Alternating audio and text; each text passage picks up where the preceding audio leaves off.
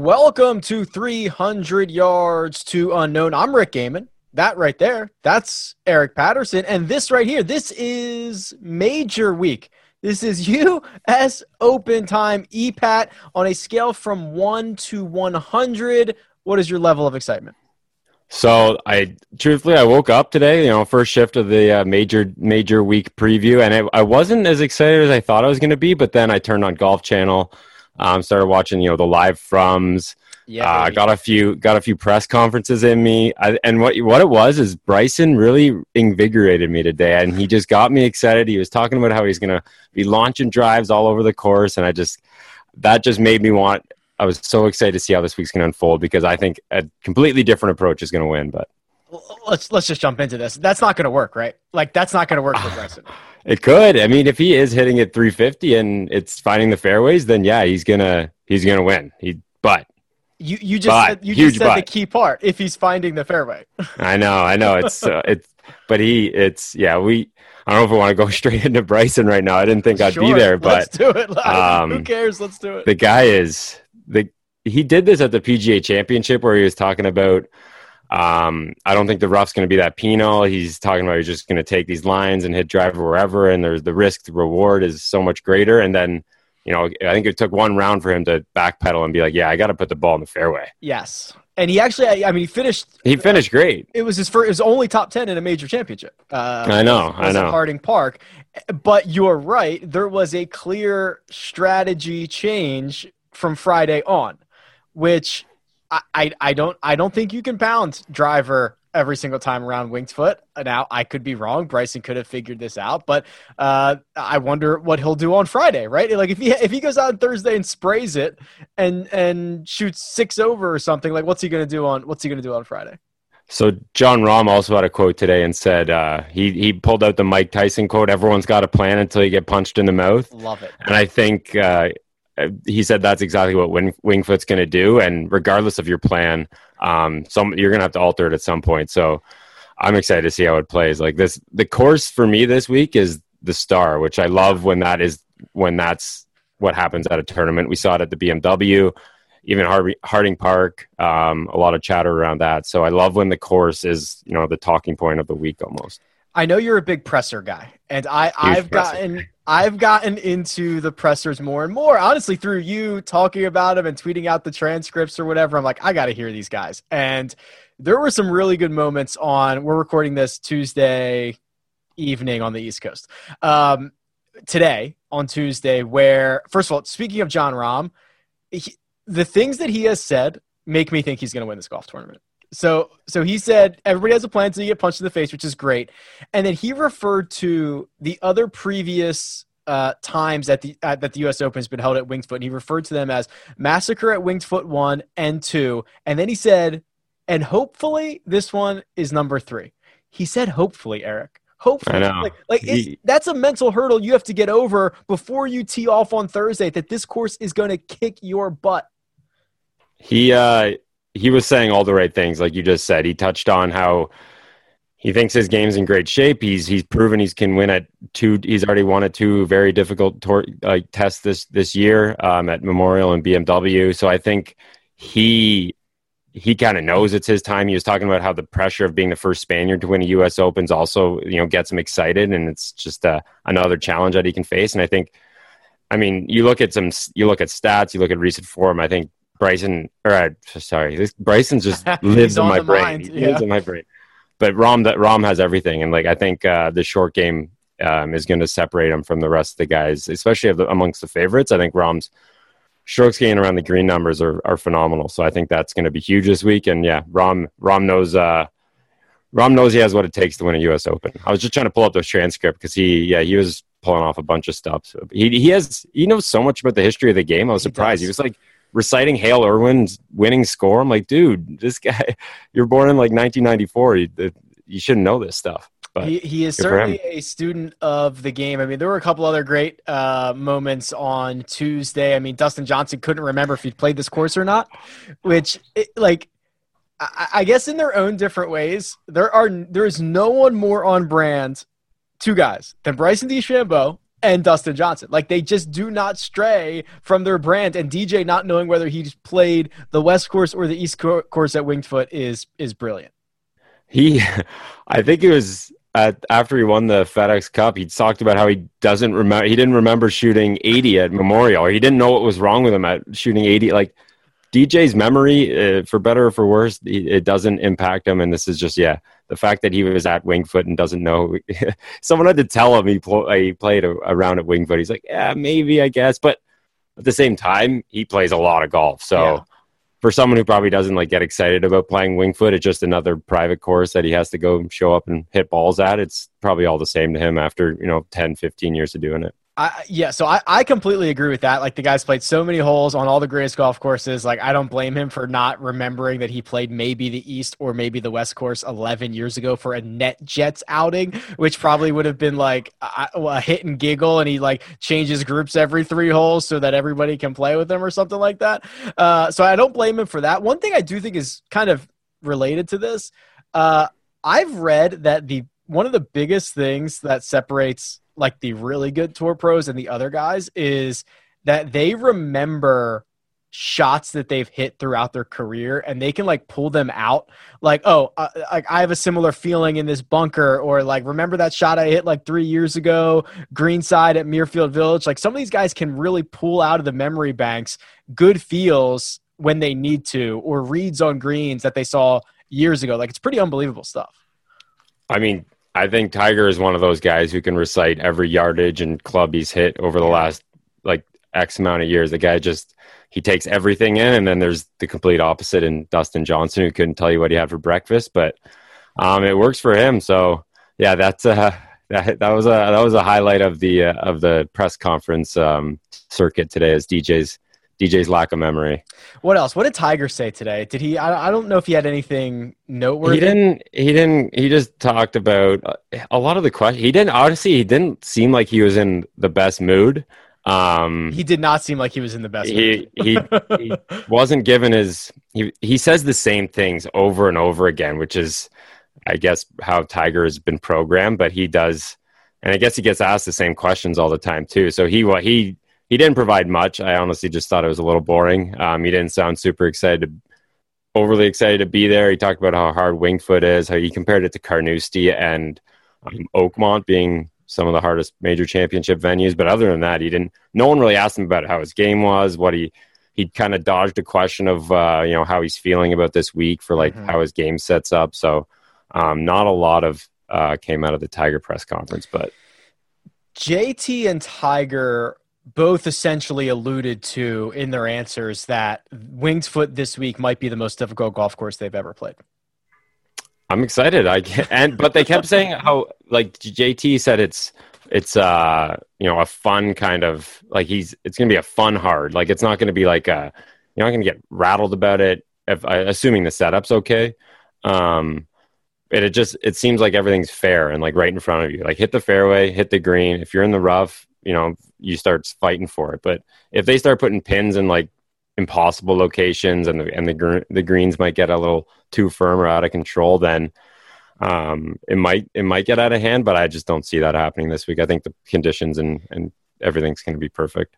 So if Tiger was kind of unwilling to assess his chances for the week, then I guess we have to. Um, which I personally and would love to be wrong. Don't think he has much of a chance this week, right? I mean, uh, what am I missing here? You can't you, you, can't hit at you can't play out of the rough at Winged Foot. He has uh, a propensity for hitting his driver into the rough. Like that. So that simple.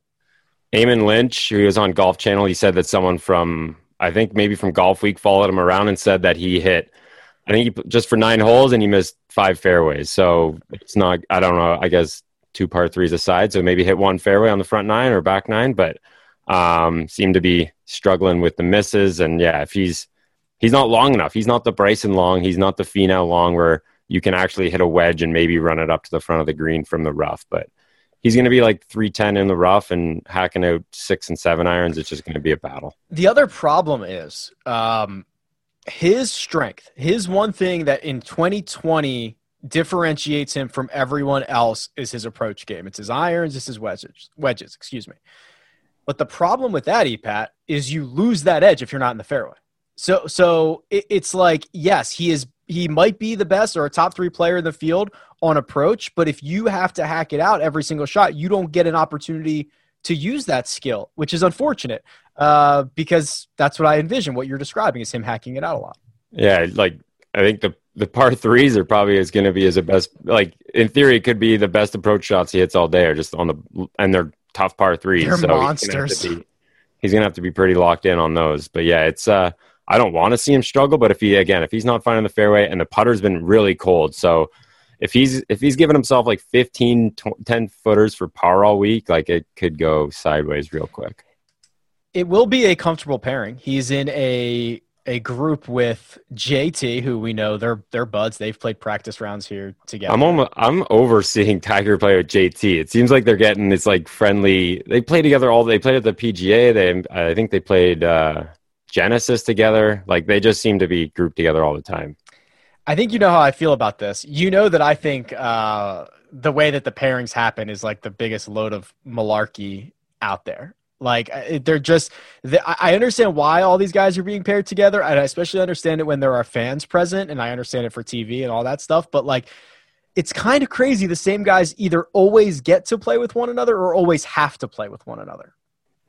Yeah, like I don't know. I, I think that they could have got a little more. It seemed everyone just seemed to be with their friends. It's weird. Like the three Canadians are together, which the is three Oklahoma State guys. Yeah. The I mean, Rahm, I don't think wants to play with Mickelson, but Rahm right. and Paul Casey, the Arizona State crew. So yeah. it's like it's literally just like a buddy system out there, except for one group with uh, Spieth and Reed. Poor, uh, I know. Poor Spieth. I don't know what. Well, someone's just they're just behind on the news. They figured, oh, these guys are they play together. They must be buddies. I haven't checked. I haven't checked anything Old Ryder Cup in four house. years. yeah. yeah. That's maybe maybe that's what happened there. A little miss up, mix up. Um, yeah. Yeah, the Rahm Mickelson Casey one. Uh, like, could you get could you get a guy from each end of the spectrum and a guy right in the middle, right? Like Jon Rahm might win this golf tournament, might be the best player here. Casey very steady, solid, and Phil might just spray it all over the yard. Like we've got one of everything. That was another. Phil said. uh So Phil alluded to the fact like his everyone wants to talk about like you know Phil might have a chance. Like maybe they don't, but Phil sprayed it so much in 2006, and he said like he was missing so much that like he was in the trampled down areas, which there are none of that this week. There's no there's no galleries walking all over the rough. That's yeah. where Mickelson said he was missing in 2006, and that's why he had success. Um, so yeah, I think I think a nice little Mickelson Tiger parlay to to miss the cut. I think I think I saw it like pays like four to one. I think uh, yeah, it might be pretty good. Yeah, the the um there is an area. So if you miss just off the fairway but still inside the rope line, like that's not good. But in yeah. past years, just outside the ropes where the where the gallery would have trampled it down is your your miss, miss it big. Um, I don't know how much you got into it this week, but like you could really nerd out on some of like the architecture around Winged Foot. I mean, this this place is 100 years old. It was, uh, I mean, it's an A.W. Tillinghast design, but Gil Gil Hanse re, uh, he didn't redesign it. He restored it a couple restored of years it, ago. Yeah. So now everything is back to like the green complexes are basically back to their original shape. They're unbelievable undulating greens, and and and it was built. Uh, I think the quote was like, when green speeds were half of what they are now, right? So they have these huge pitches from back to front that I mean, we're seeing the videos on Twitter, like Matthew Fitzpatrick's caddy throwing balls out there, and the ball doesn't stop rolling for 42 seconds. Like it, it, it's gonna be guys are gonna put it off the first green, like for sure. That's what uh, obviously I didn't see it, but Nicklaus did that in '72 or '74. Four putted the first green. He putted it off the front of the like the false fronts are drastic. I think 18 has a giant one. I'm sure there's a few others that I'm not totally aware of, but yeah, the flyovers flyovers on uh, YouTube they have for on yeah. USGA.com, like those are that got I, I started looking at those last week and then that got me excited and then i listened to uh, geoff ogilvy on the fried egg podcast and like that if if I could sit down and just listen to him talk about golf for hours, I, would be a very, very happy person because he he talked about what it's going to take to win. He talked about all the changes. He talked about just like Winged Foot and how how good of a, a course it is, and it's just uh yeah, it got me it got me pretty pumped up. There's also a flyover. Um, every I think it's called it's a series that they do on Golf Digest YouTube page. I think it's called Every Hole at or something like that, and they go to different right. courses. And there's one at at Winged Foot, which is absolutely phenomenal. The uh, Jack Nicklaus putting off one green. The the famous quote, and I'll, I'll get it wrong here, but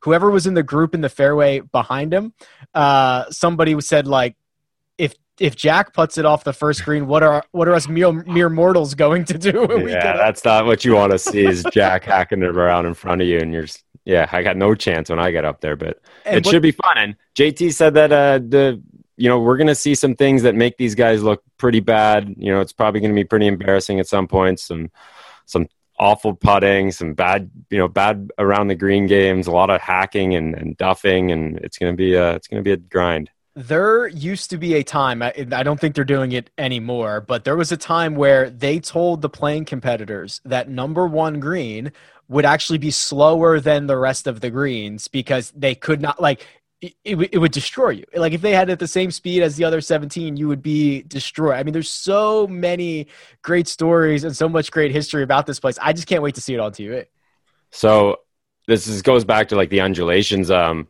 Trevor Immelman was on the Golf Channel there, and he he was talking about how they've widened one of the greens. I I wish I remembered which one it was, but they brought back. So I guess there was like a mound to the left side of it, I believe, that was rough before, but now they've they've because they were restoring the green. It's now the left side of the green. It's like this giant mm. funnel that pretty much it filters everything back to the middle of the green, but just goes to show like if you short your side yourself over there, or then there, there I think there was a bunker there too um, you're it's just going to be the, the the amount of slope. I wish they could show it on the broadcast because I don't think we're going to be able to see. Like this is yeah. it goes back to Augusta. We're we're you never really understand how much it slopes until they like until you're there in person, um, which is unfortunate. But I hope they they somehow incorporate that into the broadcast to really show how, how the elevation change between front and back and side to side it's just incredible when you get to a course that is so well thought out like this. So so they have bunkers on some of these par threes that are like 80 yards short of the green. They are they are no way in play, but they like tell your eye where to go or where not to go. So when you're standing on the tee box, it's like all that stuff that's like, who even thought of this? Like I, I couldn't even my brain couldn't even have decided a hundred years ago. I don't know. It's just so impressive when they the way that they're able to accomplish their goals out there. I have no idea how golf courses are, are actually built. I know, like this is that, that's like super like diehard architecture stuff that I I'm definitely not um I don't know enough about at all, but it is yeah like bunker placement to me is like it's I always thought it's random, but it does like there's always like on the at the at the really good courses there's a purpose for every bunker for every little lip for even like the, like the little cutouts in the in the bunkers like there's a there's a reason for that and uh uh, apparently the restoration that they did is is like really good. I guess it was done in preparation for this event, so um, hopefully hopefully it shines through in the broadcast because yeah, we're not going to get a lot of. I, I, I mean I, I would die to be there, but um, yeah, unfortunately we're we're not we're not allowed. But uh, maybe one day. Maybe one day, yeah. Uh, awesome stuff. Awesome stuff. Um, here's something that I thought was interesting. So before we we'll get to our actual picks at the end like we always do but uh, this came up on the first cut pod and the question was just like who do you want to win? Like like if like who are you rooting for? Who would make you the happiest? And and i guess if your answer is tiger you have to give me another answer but like i i think it's i always forget like what would make me happy? What would I root for if I didn't have financial investment, if I didn't have DraftKings lineups or all this stuff? Like, who would I actually like to see win?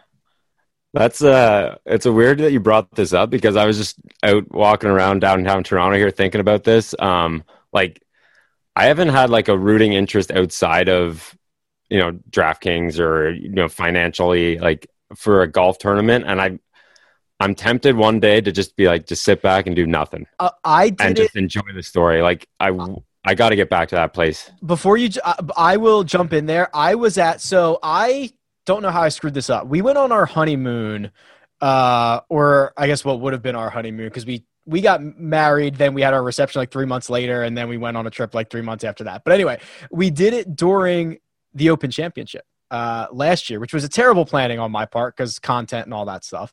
But because we had all this stuff leading up into it and the reception and then and then the trip, I had like zero financial investment in it.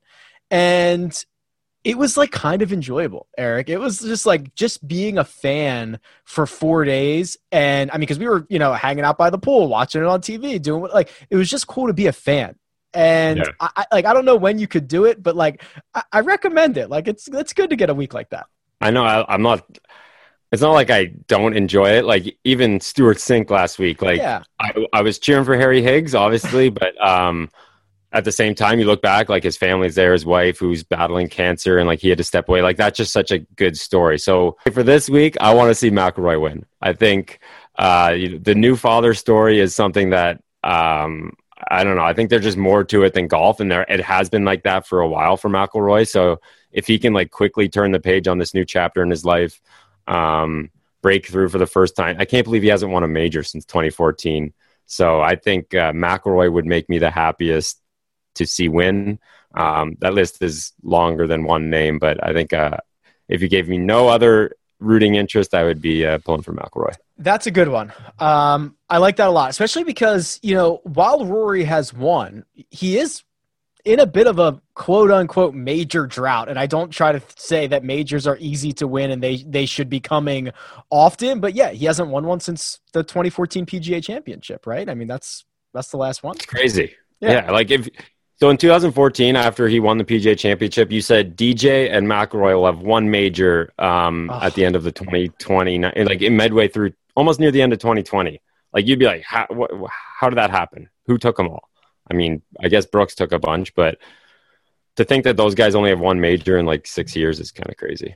That would be a good one. Um, I would like to nominate. Uh, I think Collin Morikawa winning would be wild.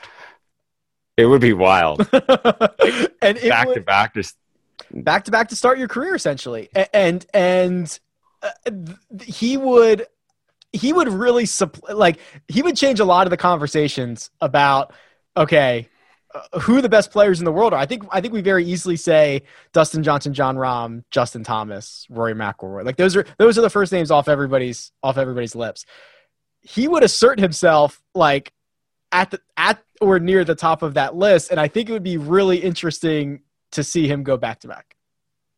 I mean, he would instantly become yeah discussion for but like that would put so i feel like that would put so much pressure on him like that would be like a Spieth type run where it would instantly instantly be compared to tiger and i just that's so unfair and so early like we're already doing it but um yeah, that that would that would definitely turn some heads and get some attention real quick. Okay, so here's so now who would be like um what's the best story? So like is the best story Tiger winning and getting to 16 and then in theory he could win back-to-back Masters and get to 18 for in in I April think, or is it Phil? I think the best yeah, the best story's got to be Phil. I think it has to be.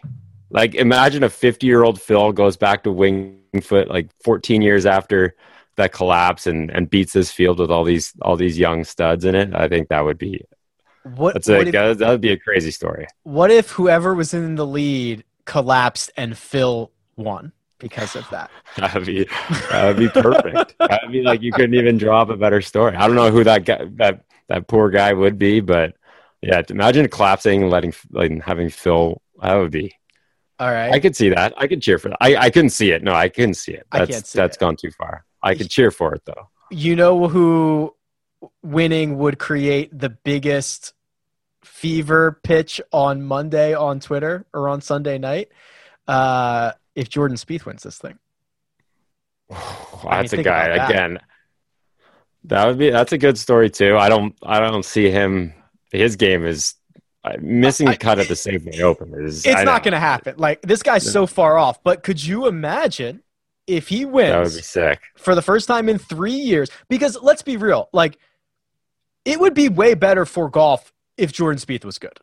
Hundred percent, yeah. Like way better for golf. He's he's such a good guy. He's very likable. People know like it would be great for the game if we could just thrust him up with some of these other great stars that we have going on right now and he could like contend now and if he won, imagine he was there now with like jt and morikawa and Rahm, like that would be in- insane and like yes. This dude has three majors. He's I, if he was still at his peak, he would probably be contending for others. Like I, I'm yeah, I would love to see Spieth back at the top. Like I don't. He does it differently than everyone else. He's not this big power guy that we're seeing now. It's just uh, it's a different game, and um, yeah, golf's better when Spieth's at the top of his game. And he has taken such a beating in the last three years for not winning. Uh, like I, am almost starting to feel sorry for the guy. Like uh, uh he he looks. Well, broken. that's like.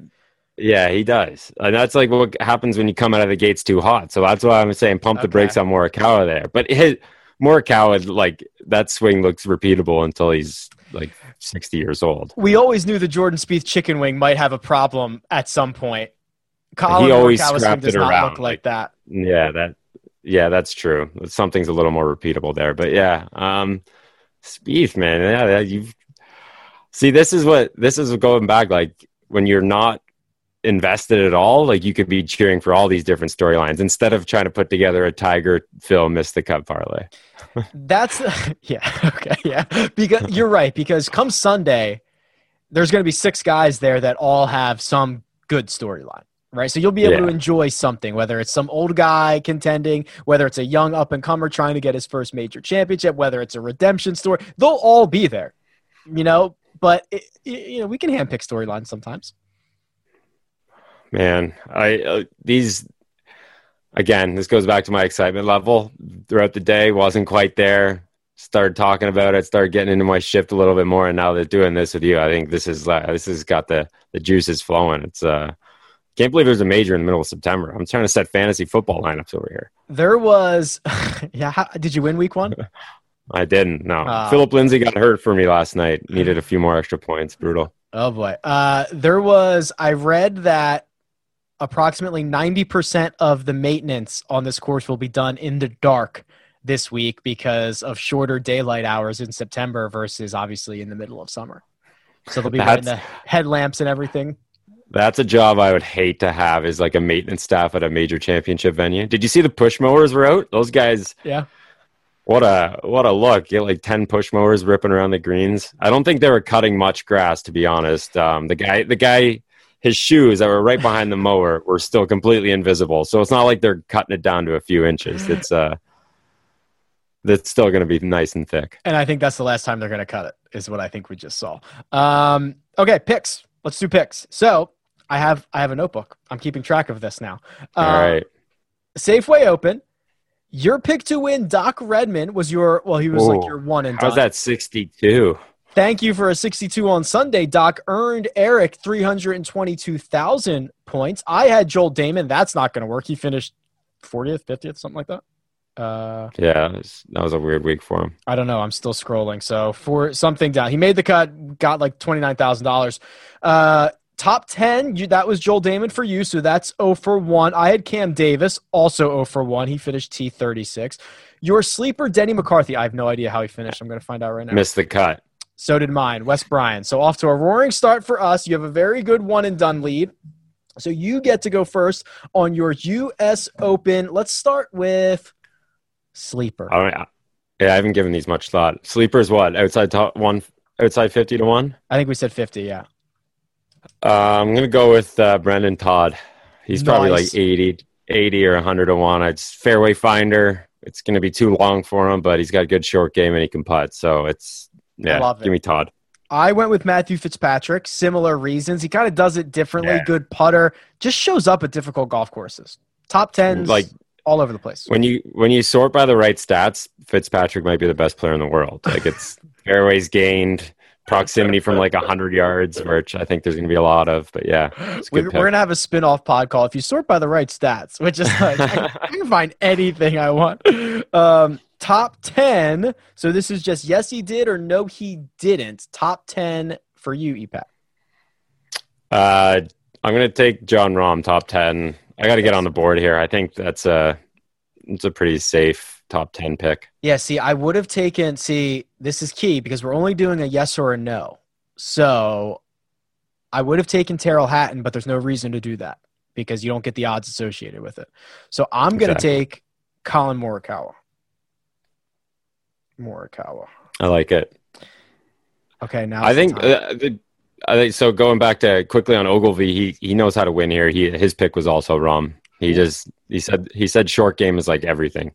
Apparently, he was getting up and down. He made, he was like one of the only guys who made like four straight pars to close his day. Um, chipped in up and down for pars all over the place. Just a brutal brutal test. I'm really I'm really catching a lot of steam towards Jon Rahm. Like as we get closer to this, like I'm I'm becoming a, a believer that it's gonna be it's gonna be Rahmbo. I didn't realize how good he was around the green. Like, and he yeah. and he, when he gets hot with his putter, what before we move on to the uh, pick to win, they asked JT this question in the in his press conference, and I thought it was pretty decent.